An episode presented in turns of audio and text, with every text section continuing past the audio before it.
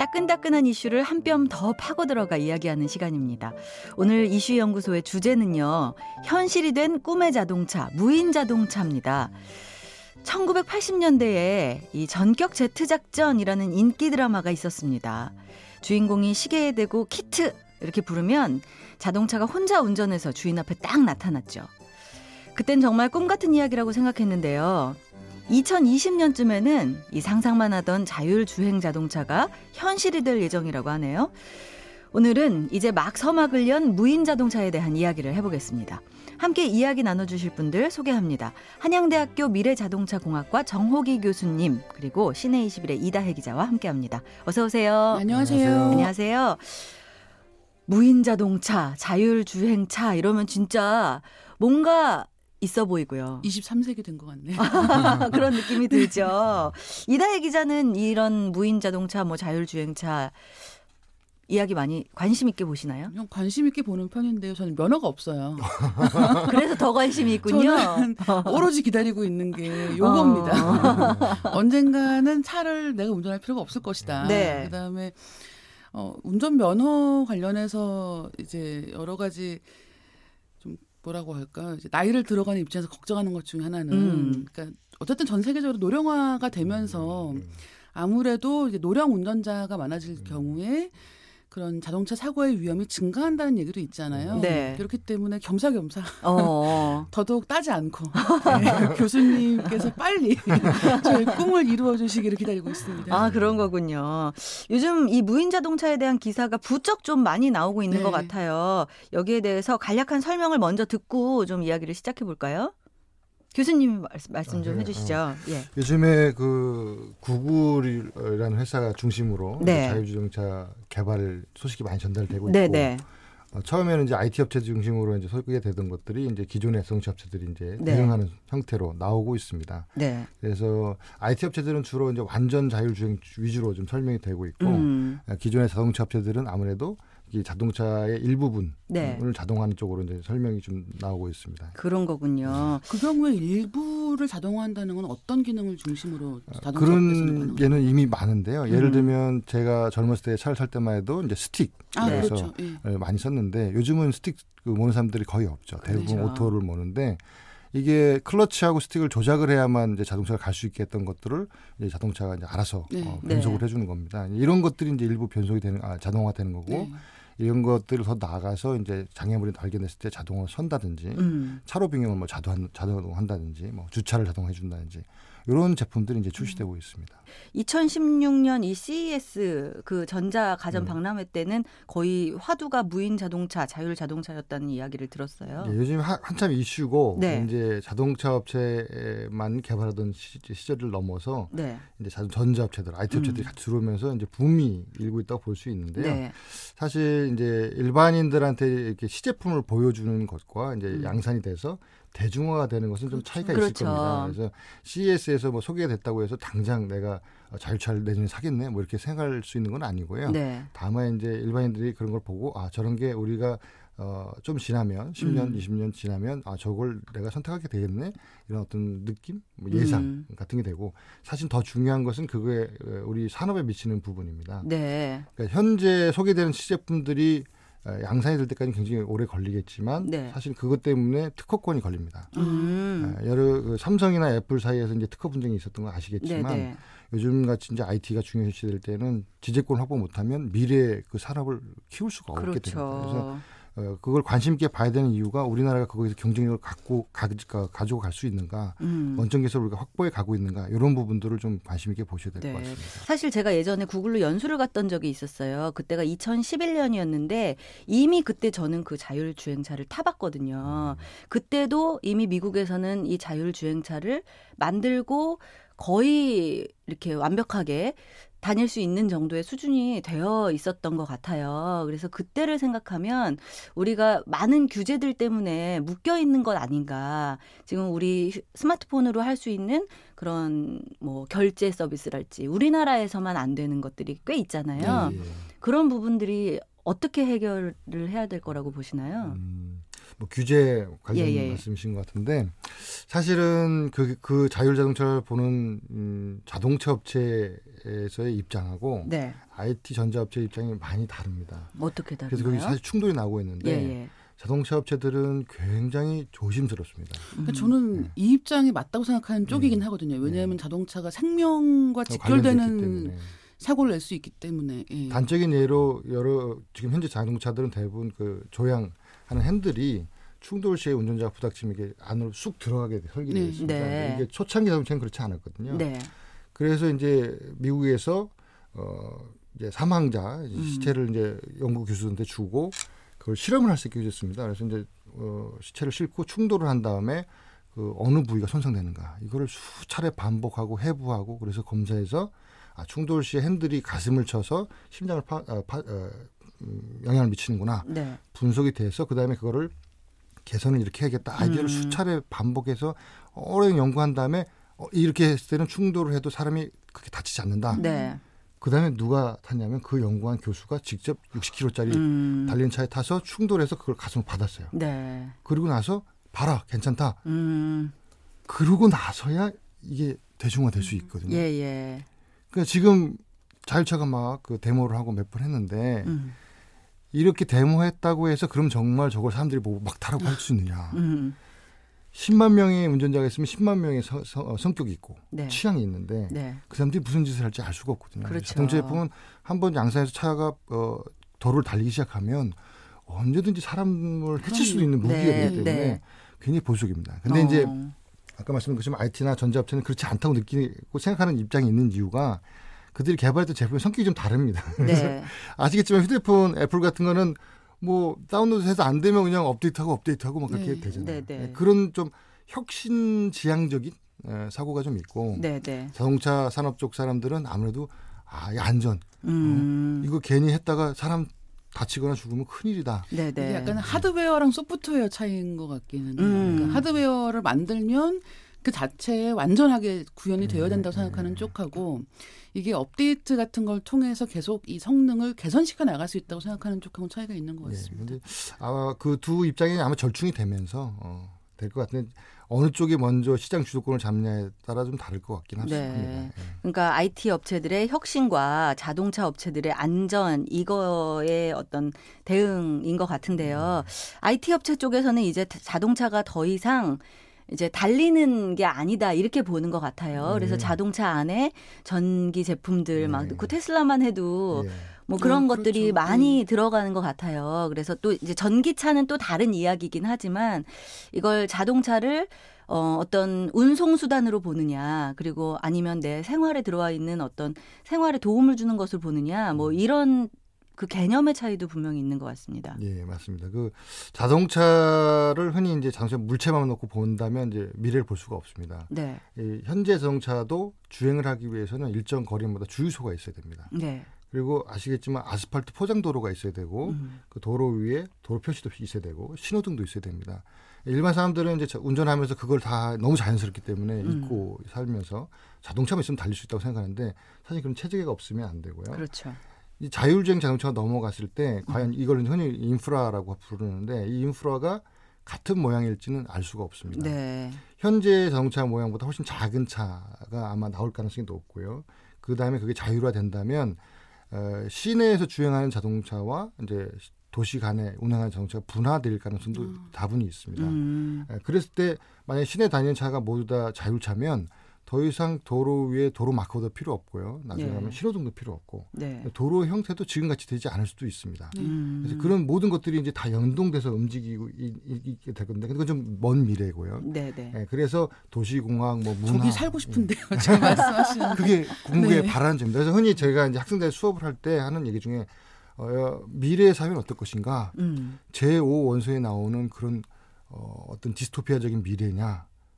그렇게 생각하냐 물어봤을 때 학생들이 그럴지도 모른다 이렇게 얘기하는데 어. 사실은 공학자들이 바라는 미래는 그게 아니고 어, 초원 위에 자기가 혼자 집 짓고 아주 조용히 사는 미래가 정말 아름다운 미래다. 그런데 네. 기술이 고도로 발달한 미래는 그렇게 되거든요. 왜냐하면 그렇죠. 기술이 밖으로 튀어나올 필요가 없는 거거든요. 네. 음. 지금 말씀하시는 게 재밌는 게 보통 이제 일반인들이 갖고 있는 건 영화적 상상력에 음. 기반하고 있거든요. 맞아요. 근데 그렇기 때문에 어, 어떤 좀 더 극적인 상황들을 많이 생각하는 것 같아요. 그리고 이런 자동차라는 것도 미래 자동차는 어떻게 될까라고 생각했을 때 제일 많이 생각하는 거는 공중을 뜨는 거죠. 자기 부상하는 거란 네. 말이에요. 근데 그렇게 이를테면 길을 이렇게 바닥에만 깔려 있는 걸 달리는 게 아니라 하늘을 나는 것으로 상상을 하지만 실제로 이제 기술들이 구현되는 방식을 보면 어떻게 보면 이런 차들은 더 규정 속도를 잘 지키는 거죠. 그렇죠. 그러니까 이런 인간의 변덕스러움을 가장 제어할 수 있는 방식으로 만들어지기 때문에 사실은 훨씬 더 정적인 것에 가까워지는 그런 풍경이 나오는 것도 많더라고요. 네. 지금 자율주행차, 무인 자동차 이야기 하고 있는데요. 광고 듣고 와서 계속 이야기 나눠보도록 하겠습니다.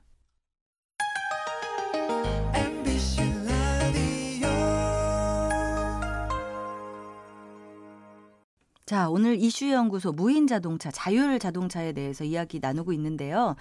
사실 뭐 관심 있게 지켜보신 분들은 뭔지 좀 어, 뉴스가 나오는 것도 보셨을 거고 또 어떤 건지 그림도 많이 보셨을 거라고 생각이 되는데 그렇지 않은 분들은 무슨 얘기하는 건가 음. 이러신 분들도 계실 거예요. 교수님께서 좀 딱 정리해가지고 알려주실 수 있으실까요? 예. 무인 자동차, 뭐 자율 자동차 이렇게 뭐 많이 언급이 되고 있는데요. 네. 사실은 무인 자동차는 사람이 이제 아예 타지 않는 자동차입니다. 네. 이게 처음에 개발된 게 미국에서 이제 국방용으로 음. 예, 예를 들면 대륙간 탄도탄을 계속해서 사막에서 움직이는데 거기에 사람이 계속 타고 있으면 이제 문제가 되니까 네. 자율적으로 사막을 막 움직이면서 이제 숨기려는 목적으로 처음에 개발됐고 음. 그 이후에는 뭐 이제 무인 탱크라든지 예, 어떤 인명 피해를 줄일 수 있는 용도로 이제 개발이 되고 있었습니다. 네. 이제 그런데 이제 그것이 그것과 다르게 자율주행 자동차는 기존의 자동차와 똑같은데 음. 운전자가 운전 행위를 이제 최소화하는 거죠. 네. 아, 그런데 이제 자율주행 자동차 이전에 개발했던 것들은 이제 운전자 보조 시스템이라는 게 있는데 음. 현재는 운전자 보조 시스템과 자율주행 자동차가 굉장히 혼용돼서 쓰여서 네, 네. 일반인들이 굉장히 힘들어하고 있습니다. 네. 예를 들면은 고속도로를 달릴 때 음. 차로를 유지하고 전방차까지 거리를 유지한다든지 이런 시스템들은 어, 운전자 지원 시스템이라고 불러 충분한 정도인데 네. 에, 요새 자율주행차가 워낙 유행이다 보니까 네. 그것도 이제 고속도로 자율주행이라고 이제 이름을 붙였는데 네. 에, 좀 구별해서 부르는 게 저는 맞다고 생각합니다. 음. 그러니까 그 왜 외국 같은 경우에 이렇게 딱 더 이상 브레이크를 밟지 않으면은 계속해서 그 속도를 유지해서 쭉 가게 만들어주는 음. 뭐 그런 것들도 다 그런 운전자 보조 시스템의 하나로 네, 이미 사용하고 있는 예, 그런 것들이죠. 양산이 돼 있고 그거는 적용이 많이 되어 있습니다. 예, 예. 이미 사용하고 있는 그런 운전자 보조 시스템 같은 경우에는 어떤 것들이 있나요? 제일 먼저 적용된 게 이제 방금 말씀하신 그 차간거리 유지 시스템이고요. 네. 그다음에 충돌 경보, 음. 그다음에 어, 차로 이탈 방지 시스템이라 그래서 네. 주행하던 차로를 이제 아무 신호 없이 음. 나갈 때는 이제 경보를 울리는 네. 시스템이고 이게 더 발달한 한국의 게 한국의 운전자들에게는 네, 그래 답답할 수 있는 시스템들도 그, 있네요. 그거 다음으로 나온 게 이제 차로 유지입니다. 그래서 네. 아예 어, 운전자가 손을 놔도 이제 계속해서 그 차를 유지하도록 하는 거고 이 두 개가 결합한 게 아까 말씀드렸던 고속도로 자율주행 같은 음. 개념이 되는 거고요. 어, 주차장에서 이제 자동 주차 보조라 그래서 이제 후방 카메라에서 주차장의 모습을 보여주는 거로 시작을 해서 네. 예, 최근에 나온 제품들은 이제 운전자가 주차 명령을 내리면 차가 알아서 이제 빈 공간을 찾아서 자동으로 주차하는 음. 그런 제품까지 나와 있고 정체 구간에서 이제 차를 따라가는 거는 이제 트래픽 잼이라고 보통 네, 네. 부르고요. 뭐 그 정도 네, 예, 그렇군요. 그러니까 지금 이다혜 기자 말씀해 주신 것처럼 한국 상황에서 이게 될까 뭐 이렇게 이야기하는 게 나오는 것은 음. 이게 그 뭐 정체 구간에서 정말 잘서 있을 수 있을까 그런 것들이 무력화되는 것 아닐까 또 끼어들기 같은 경우도 네, 그렇고요. 끼어들기도 있고 저는 이제 이런 이야기를 듣다 보면 굉장히 궁금해지는 게 일단 첫 번째는 자동차를 몬다고 할때 그러니까 음. 자동차를 모는 게 물론 뭐 A에서 B까지 목적지를 가장 빨리 가기 위해서 이용하는 경우가 가장 많겠죠. 근데 네. 그것만큼이나 이를테면 차를 운전하는 사람들이 갖고 있는 어떤 분들은 속도를 즐기실 것이고. 음. 근데 이제 이런 만약에 자율주행차가 나온다고 했을 때는 당연히 그런 부분에서의 속도 제한 같은 것들이 저는 훨씬 더 엄격하게 걸릴 거라고 생각을 하거든요. 네. 요즘 속도를 즐기거나 아니면 저는 이제 이런 자율주행차의 아주 초보적인 형태에서의 우리가 느끼고 있는 내비게이션이 음. 종종 얼마나 이 운전자들을 답답하게 하는가를 네. 생각할 때가 있어요. 이를테면 자율주행하는 상태에서는 당연히 제가 길을 선택할 수 없기 때문에 기본적으로는 이 내비게이션이 생각한 최적의 코스로 갈 거라는 거죠. 근데 사실 우리가 운전할 때 보면 다들 자기가 아는 길이 있고 혹은 뭐 이 시간쯤이면 여기는 막히겠지라고 하서 가는 길들도 있잖아요. 음. 특히나 서울 같이 서울 강북 지역 같이 이렇게 길이 복잡하게 음. 되어 있는 경우는 더더욱 그럴 텐데 네. 이제 그런 때 어떻게 보면 자기가 이 코스를 선택하거나 아니면 적당하게 속도를 맞추거나 이런 것들을 운전의 재미라고 생각하는 부분도 있기 때문에 네. 사실 그런 부분이 운전에서 그러니까 이 자동차랑 관련된 행위에서 쏙 빠져버린다고 한다면 어떻게 보면 이 자율주행차가 단순히 기능이 좋다고 하더라도 음. 아 그건 재미없어라고 생각하실 분들도 너무 많을 것 같은 거예요. 음. 네. 자동차 역사를 놓고 보면 이제 자동화의 계속 역사라고 볼수 음. 있습니다. 음. 방금 말씀하신 것처럼 내비게이션도 그렇고 제가 아까 말씀드렸던 그 트랜스미션 음. 변속기가 자동화된 것도 그렇습니다. 제가 젊었을 때 차를 처음 운전할 때마다 대부분 이제 수동 네. 변속을 썼는데 그때 자동이 들어온 다음에는 굉장히 논란이 있었습니다. 이게 연비도 안 좋고 그다음에 이제 반응도 느리고. 아 그렇죠. 예. 네. 근데 이게 시간이 지나면서 계속 개선이 돼서 또 많은 사람들이 그걸 쓰다 보면 사실 수동 변속을 하는 사람은 점점 없어지고 네.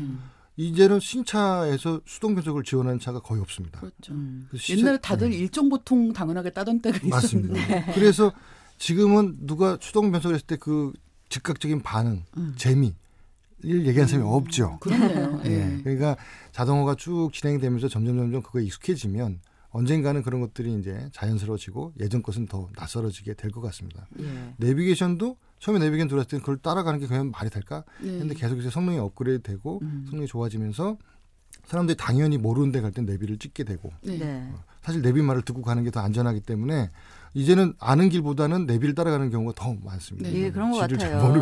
제일 많이 나오는 이야기가 이 사고 이야기잖아요. 그렇죠. 사고를 얼마나 막아주느냐, 그리고 이게 기계가 하니까 완벽하게 막아준다고 하더라도 혹시나 사고가 났을 때 책임은 누구한테 네. 지울 수 있느냐, 뭐 이런 것들 네. 때문에 계속해서 이야기가 나오는 것 같습니다. 예, 그 사고를 얼마나 막을 수 있는가, 예. 그것이 예. 이제 자율주행차의 근본적인 이제 목적 중에 하나인데요. 예. 이제 과거에 유럽에서 에어백, 에어백을 음. 장착을 하기 시작하면서부터 이제 그 사망률을 그래프를 그린 거 보면 장착률이 증가하면 그 사망 사고 피해자가 똑같이 감소합니다. 네. 그러니까 그 그런 새로운 어떤 작품이 들어가면 사고를 줄이고 사고 시에 피해자를 줄이는 건 명백하게 확실합니다. 그럼 얼마나 그 효율이 효과가 좋을 것인가 하는 게 문제인데요. 에, 일반적 운전자들이 잘 모르지만 제동시에 얼음판에 차 바퀴가 미끄러지면 자동으로 이렇게 막 브레이크를 조작해 주는 시스템들이 이제 거의 모든 차 신차에 다 들어 있습니다. 네, 그 ABS라고 부르는 네. 제품인데요. 네. 사람이 도저히 그 일을 할 수가 없습니다. 음. 아, 네 바퀴 압력을 쫙 관찰해서 어떻게 바퀴를 풀고 돌리고 뭐 잡고 이런 걸 하면 제일 좋은가 음. 컴퓨터가 막 계산해서 그걸 실행합니다. 그렇게 된 것이 적용되는 데까지 뭐 30년 정도 걸렸는데 성능이 네. 충분히 올라간 다음에는 그 사고 그 제품 때문에 인명피해를 뭐 반 이상 줄였다. 뭐 이런 어. 보고들이 있습니다. 예. 따라서 자율차가 현재 수준에서 그대로 적용될 거지는 않을 거고 앞으로도 개선이 될 텐데 그렇게 됐을 때 아, 마 교통사고의 피해는 굉장히 많이 줄 거다. 예. 그건 당연한 것 같고요. 예. 네. 근데 정말 아까 말씀하신 것 같이 그러니까 이게 자율주행차가 대다수가 되었을 때는 굉장히 극적으로 이게 줄어드는 효과가 네. 이를테면 ABS가 이제 거의 모든 신차에 있는 것처럼 네. 그 정도 비율로 만약에 이런 자율주행차가 많아진다고 했을 때는 굉장히 극적으로 줄어들 것 같기도 하지만 처음에 이제 일부 소수의 자율주행차가 등장하기 시작하는 단계에서 이 사고가 났을 경우에 네. 과연 그 피해를 누가 책임져야 되는 것인가 네. 또 사실 저는 굉장히 궁금하거든요. 네, 그 이슈가 사실 좀 그 인제 시작되는 논의인데요. 예, 예. 최근에 이제 노, 어, 미국의 이제 보험사들이 이제 그 제품을 개발하고 있다는 뉴스가 나오고 아, 있습니다. 역시 보험사가 음. 제일 빨리 움직여요. 그 자율차를 개발한 업체가 책임질 것이냐, 아니면 출발 버튼만 누른 운전자가 책임질 것이냐 그렇죠. 말도 안 된다. 예, 예, 예. 그런데 보험사들이 자율차를 선택하면 보험료를 깎아주겠다. 음. 대신 사고가 났을 때는 그 어, 자기네가 보험으로 그거를 커버해주겠다. 음. 전제 조건은 보험사에 제시하는 이런 요구 조건을 만족해라 이런 겁니다. 음. 그래서 아마 어, 서양 서구사에서 보통 하는 일들을 보면 어떤 제품이 나오면 그거에 어떤 협회가 형성되고 네. 협회에서 뭔가 인증 방법 그런 것들을 만들고 인증 기구를 만들고 그래서 이걸 만족하는 자, 제품한테만 인증 마크를 주거든요. 아, 네. 그럴 수 있겠네요. 네. 어떤 특정한 옵션이 다 들어가 있어서 충분히 네. 안전할 경우에만 뭐 보험 가입이 된다든가. 네. 음. 그래서 아마 인적 피해, 물적 피해를 돈으로 갚는 거는 보험 제품으로 그 대응이 될 것 같은데 제가 걱정하는 부분은 뭐냐면 운전자는 사실은 운전이라는 기술적인 요소만 하는 게 아니고 현재 운전자는 어, 운전을 주행을 기획하고 그다음에 탑승자의 안전을 살펴야 네, 되고 그렇죠. 복합적인 역할을 하고 있거든요. 예, 대표적인 예. 게 뭐냐면 교통사고 발생 시에 피해자를 구제해야 되는 의무가 있습니다. 음. 예, 그래서 사고가 났을 때 그 피해자를 안전하게 구조하고 그 사람을 빨리 병원으로 이송할 수 있는 조치를 취해야 되는데 네. 예, 구글에서 말하는 것처럼 뭐 장애인이라든지 노약자가 운전자일 때 음. 혹시라도 사고가 났을 그렇죠. 때 어, 다리 불편한 장애인이 내려서 그 피해자를 구조할 수가 없거든요. 네. 그거는 어떻게 될지는 아직 결론이 나 있지 않습니다. 음, 그래서 그렇군요. 보험회사가 돈으로 어, 물어주는 거 말고 음. 119와 별도로 어떤 구조 시스템을 그럼요. 구축해야 되는가. 사고 뭐 현장에서 당장 필요한 그런 조치. 응급 조치에 예, 대해서 예. 음. 아니면 자율주행차의 안전도가 어느 정도 이상 올라간다면 어차피 사고의 확률이 훨씬 떨어지기 때문에 차라리 그걸 도입하는 것이 그런 어쩐 사고에서 발생하는 피해보다 더 이롭다라는 사회적 공감대가 형성된다면 그거를 이제 용인하면서 이제 적용이 될 수도 있고요. 음. 그거는 기술적인 수준하고도 관련돼 있고 사회적 합의하고도 관련돼 있고 네. 법적 문제도 관련되고 그렇습니다. 교수님 말씀 들으니까 음. 오히려 이런 논란들 그리고 사람들이 제기하는 문제점들이 어, 자율주행차를 더 자율주행차답게 만드는데 음. 꼭 필요한 요소가 음. 아닌가 싶어서 그런 논란들이 오히려 반갑게 느껴지기는 네. 처음이네요. 맞습니다. 근데 그렇게 되는 경우에는 그러면 운전면허에 대해서는 어떻게 생각을 하고 있는 건가요? 어, 제 생각에는 가까운 미래, 먼 미래를 좀 구별 상승 생각할 필요가 있는데요. 네. 아, 가까운 미래는 당연히 운전면허가 있어야 될 것 같습니다. 네. 당장은. 음. 그렇지만 이제 궁극에 가서는 어, 운전이란 행위가 이제 최소화되는 거라고 볼 수 있습니다. 음. 아, 운전자가 탑승해서 목적지를 말하고 출발. 명령을 내리는 게 다인데 네. 그 사람한테 면허를 주고 말고 할 필요가 없죠. 네. 네. 그렇다면 그때는 이제 운전 면허증 더 이상 없게 될 건데 아까 거기에는 전제 조건이 아까 말씀드린 것처럼 어, 피해자 구조라든지 이런 문제들이 해결돼야지 음. 될수 있을 것 같습니다. 네, 이런 무인 자동차 자율주행차의 어, 개발에 속도를 내는 게 미국이잖아요. 음. 기, 지금 미국과 우리나라도 사실은 자동차를 생산하는 회사들이 있는데 이 우리나라 예, 지금 상황과 어느 정도의 그 차이가 있나요? 음. 갭이 있나요? 자동차 수준에서는 전 세계 자동차 업체들이 큰 차이가 제, 제 생각에는 아, 네. 좀 없다라고 볼 수 있는 게 자동차 산업은 굉장히 많은 부품이 조립돼서 음. 만들어집니다. 그리고 네. 완성차에 대해서 어떤 평가나 이런 것들이 표준화돼 있고요. 음. 우리나라 자동차 업체들도 이제 그 수준에서 굉장히 많이 올라가서 아시다시피 이제 언론에서 보면은 미국에서 성 품질이나 이런 걸로 굉장히 높은 평가를 받고 있습니다. 네. 근데 문제는 뭐냐면 우리나라의 우리나라는 대기업 말고 이제 중소기업들이 굉장히 빈약합니다. 음. 자동차를 몇 개의 부품을 쪼갤 수 있고 사실 그 부품은 다시 또 굉장히 많은 부품을 쪼개지고 다시 쪼갤 수 있고 그래서 이게 우리가 이제 그 tier one, tier two, tier three 뭐 이렇게 부르는데 네. 자동차라는 맨 위, 피라미드 맨 위, 위쪽의 것이 이제 분해되고 분해되고 몇만 개의 부품을 쪼개집니다. 음. 근데 이 부품 중에서 기계 부품들은 대부분 내수로 개발이 돼 있는데 전자 제품, IT 제품들은 사실 국내에서 대응이 잘 안 되고 있습니다. 네. 그 부품들이 특히 기술적 격차가 좀 크고요. 음. 그래서 그 부분을 빨리 우리가 보강하지 않으면 예. 자동차 산업에서 우리가 어떤 어, 먹거리를 창출하는데 상당히 어려움이 있을 수 있다. 아, 그렇군요. 네. 그러니까 왜 5년 내 상용화된다. 그래서 2020년 정도면은 자율주행차를 길에서 이렇게 다니는 그러니까 실험이 아니라 길에서 다니는 자율 자율주행차를 볼 수 있다. 이런 기사들이 나올 때마다 정말 이게 어디 얘기야 음. 이런 생각이 들잖아요. 네. 그러니까 이게 무슨 상용화라는 얘기가 어떻게 나오나 우리한테는 음. 굉장히 먼 얘기 같은데. 그 이제 언론에서 나오는 것들 그 일반인들이 좀 조심해서 보셔야 되는데 네. 상용화라는 단어가 사실 좀 어, 애매합니다. 네. 그래서 예를 들면 국내에서 전기차가 이미 상용화 됐습니다. 음, 그렇죠. 전기차는 어, 상용화 됐습니다. 예. 상용화 돼서 제품이 나왔지만 사실 쓰는 사람들은 거의 없고. 그럴 수가 없잖아요. 예. 충전소도 별로 없고. 그렇습니다. 예. 그리고 가격도 너무 비싸고. 예.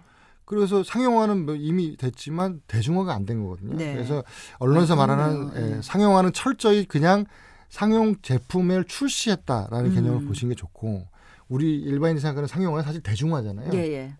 대중화는 좀 더 시간이 필요할 거로 이제 생각이 됩니다. 아, 그렇군요. 아까 잠깐 말씀하실 때 이런 자율 자동차에 대한 논의 말씀하셨는데 예. 그 말씀 듣고 보니까 생각난 에피소드가 하나 있는데 예.